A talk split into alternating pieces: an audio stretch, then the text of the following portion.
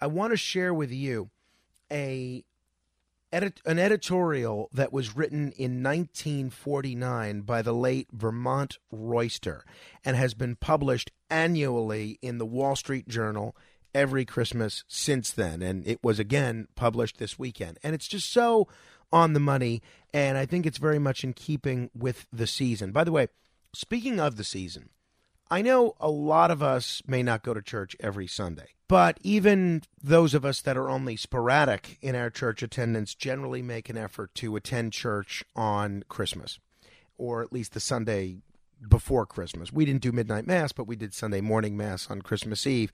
And sometimes you feel guilty, and especially if you go to Catholic services, they make you feel a little guilty. You go to these Catholic churches and they say, Oh, I remember all you guys from Easter.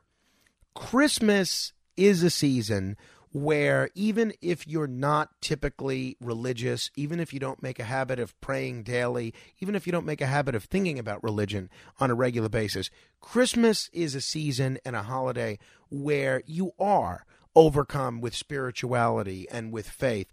I don't think there's anything wrong with going to church on Christmas. I don't think it makes you phony, even if you don't go uh, any other week of the year. I think it's a wonderful time to be a little bit more spiritual, to think about God, to think about faith, to think about religion when you don't typically. And look, even if you're an, an atheist or an agnostic, being a part of a grand religious tradition like a Christmas worship service on the holiday, it can help you feel connected to millions of others, billions of others. It can help you feel connected to a cause greater than yourself.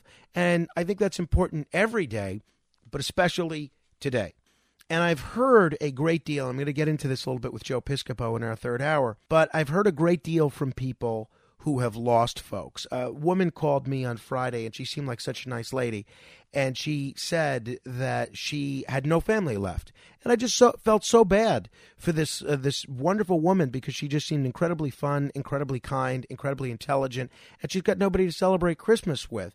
And I think if that's you, if you're listening to the radio right now because you were not at a Christmas Eve party or you're not getting up early to prepare your Christmas Day holiday, then at least maybe go to church and spend some time with the people at church for an hour or so.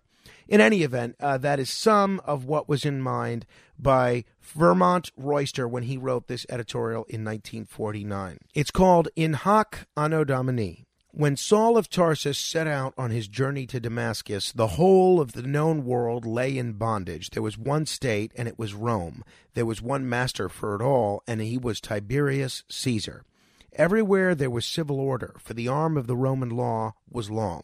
Everywhere there was stability in government and in society, for the centurions saw that it was so. But everywhere there was something else, too. There was oppression.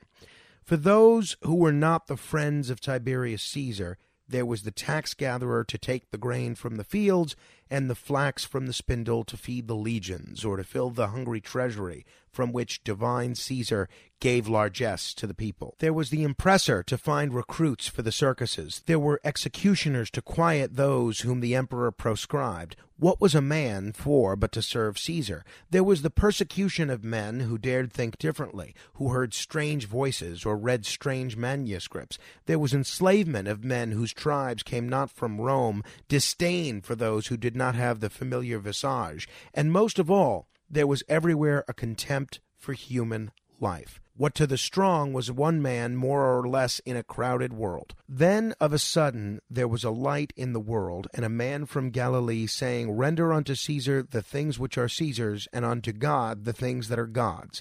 And the voice from Galilee, which would defy Caesar, offered a new kingdom, in which each man could walk upright, and bow to none but his God.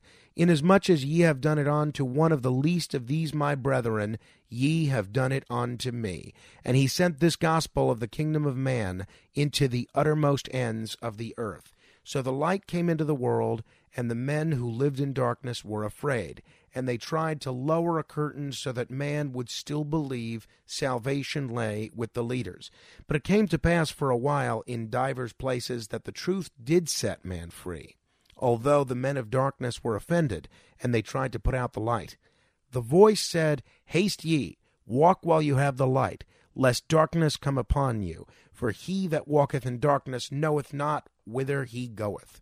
Along the road to Damascus, the light shone brightly. But afterward, Paul of Tarsus, too, was sore afraid. He feared that other Caesars, other prophets, might one day persuade men that man was nothing save a servant unto them, that men might yield up their birthright from God for pottage, and walk no more in freedom. Then might it come to pass that darkness would settle again over the lands, and there would be a burning of books, and men would think only of what they should eat and what they should wear, and would give heed only to new Caesars and to false prophets.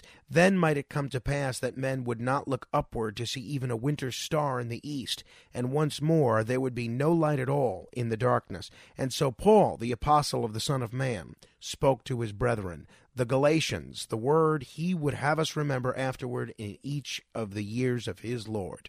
Stand fast, therefore, in the liberty wherewith Christ has made us free, and be not entangled again with the yoke of bondage.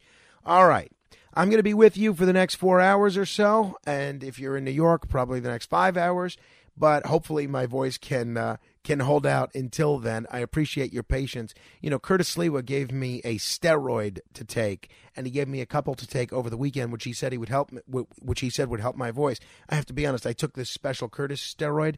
I think it actually made my voice worse. It, it really has has screwed up my throat a bit.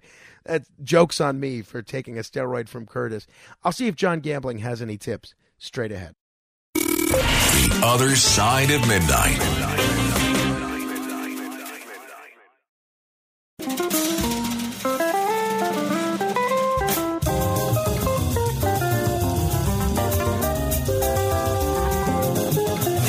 It's The Other Side of Midnight with Frank Morano.